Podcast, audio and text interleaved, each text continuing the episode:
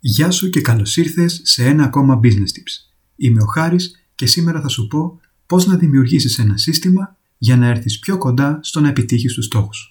Όλοι έχουμε πολλούς στόχους στη ζωή μας και αυτό είναι κάτι λογικό και πολύ καλό. Όμως, με το να επικεντρώνεσαι υπερβολικά σε αυτούς, μπορείς στην πραγματικότητα να σε κάνει να μειώσεις τις πιθανότητες να πετύχεις. Γιατί, αντί να εστιάζεις στους στόχους, πρέπει να δημιουργήσεις ένα σύστημα. Ας δούμε πρώτα τις διαφορές ανάμεσα στον στόχο και στο σύστημα. Τους στόχους τους θέτεις μόνο μία φορά.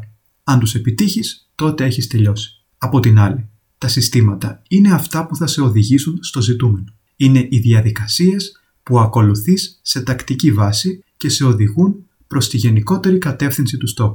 Για να το θέσω αλλιώς, ο στόχος είναι ο προορισμός, την ώρα που το σύστημα είναι η διαδρομή. Ας δούμε μερικά παραδείγματα. Το να χάσεις είκοσι κιλά είναι ένας στόχος, ενώ η διατροφή και η τακτική άσκηση είναι ένα σύστημα. Το να γράψεις δέκα σε ένα μάθημα είναι στόχος, ενώ το να διαβάζεις κάθε μέρα και να κάνεις επανάληψη είναι ένα σύστημα.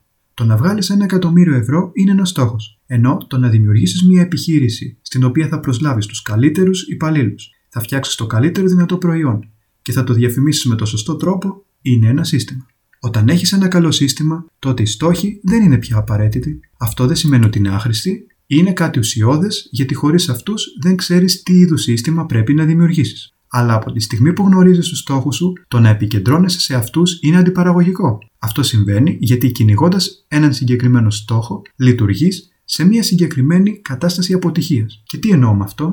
Έστω ότι θες να χάσεις τριάντα κιλά. Μέχρι τώρα έχεις καταφέρει να χάσεις δέκα. Αυτό σημαίνει ότι αποτυγχάνεις να ικανοποιήσεις τις προσδοκίες σου. Το ίδιο ακόμα και αν χάσεις είκοσι. Κάτι που μπορεί να προκαλέσει αρνητικά συναισθήματα. Γιατί δεν είσαι ακόμα στο επίπεδο που θα ήθελες. Και όσο πιο μακροπρόθεσμος είναι ο στόχος, τόσο παρατείνεται αυτό το συναίσθημα. Κάτι που συχνά οδηγεί σε παραίτηση. Πολλοί πιστεύουν ότι μιας και επιτύχεις ένα συγκεκριμένο στόχο, όλα θα είναι τέλεια από εκεί και πέρα. Αλλά τι συμβαίνει πραγματικά? Συνήθως νιώθεις περηφάνεια για τον εαυτό σου για λίγο καιρό, αλλά μετά θέτεις ένα νέο στόχο πιο δύσκολο του αρχικού.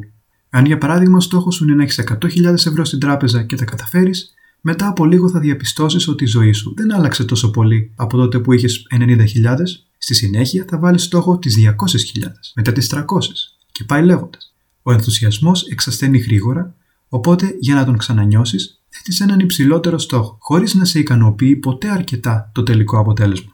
Επομένως, αν αγνοήσεις το στόχο και μείνεις προσιλωμένος μόνο στο σύστημα, θα συνεχίσεις να έχεις αποτελέσματα. Εάν έχεις ένα καλό σύστημα που να σου φέρνει χρήματα, θα αποκτήσεις τα εκατό χιλιάδες ευρώ έτσι κι αλλιώς. Πώς όμως κάποιος φτιάχνει ένα καλό σύστημα για τον εαυτό του? Από τη στιγμή που ο καθένας έχει να αντιμετωπίσει ένα διαφορετικό σύνολο περιστάσεων, θα πρέπει να δημιουργήσει το δικό του μοναδικό σύστημα. Για να γίνει αυτό, χρειάζονται τρία βήματα. Πρώτον, επιλέγεις τον προορισμό προς τον οποίο θέλεις να κινηθείς. Δεύτερον, ανακαλύπτεις τον τρόπο για να φτάσεις εκεί, κάνοντας τις σωστές ερωτήσεις. Τρίτον, πρέπει να πειραματιστείς με τις απαντήσεις και να αναθεωρείς. Ας δούμε ένα πρακτικό παράδειγμα. Ο Μιχάλης θέλει να γράψει το δικό του βιβλίο.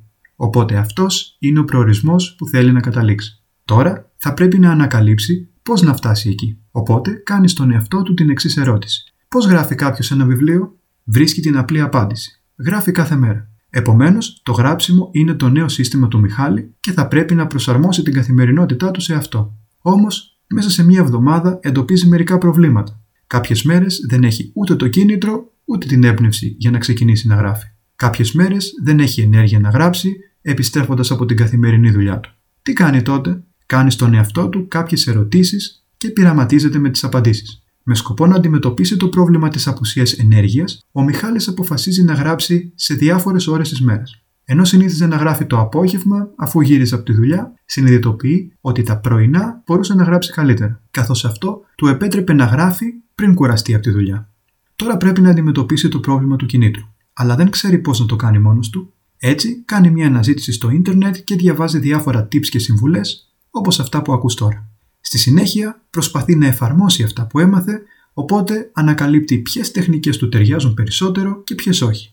Με αυτόν τον τρόπο, το σύστημα του Μιχάλη αρχίζει να γίνεται όλο και καλύτερο. Ενώ ο στόχος του είναι να γράψει ένα βιβλίο, δεν επιβαρύνει τον εαυτό του με αυτό, αντιθέτως επικεντρώνεται στο να ακολουθεί το σύστημα. Ο Μιχάλης ξέρει ότι αν το κάνει αυτό, τελικά θα φτάσει στον προορισμό του, χωρίς συναισθήματα ματέωσης και εκνευρισμού. Έτσι, αντί να επιβαρύνει τον εαυτό του λέγοντας «Πω, πρέπει να γράψω αυτό το βιβλίο», επικεντρώνεται στον καθημερινό του στόχο, που είναι να ξεκινάει να γράφει κάθε πρωί στις εφτά για τουλάχιστον δέκα λεπτά.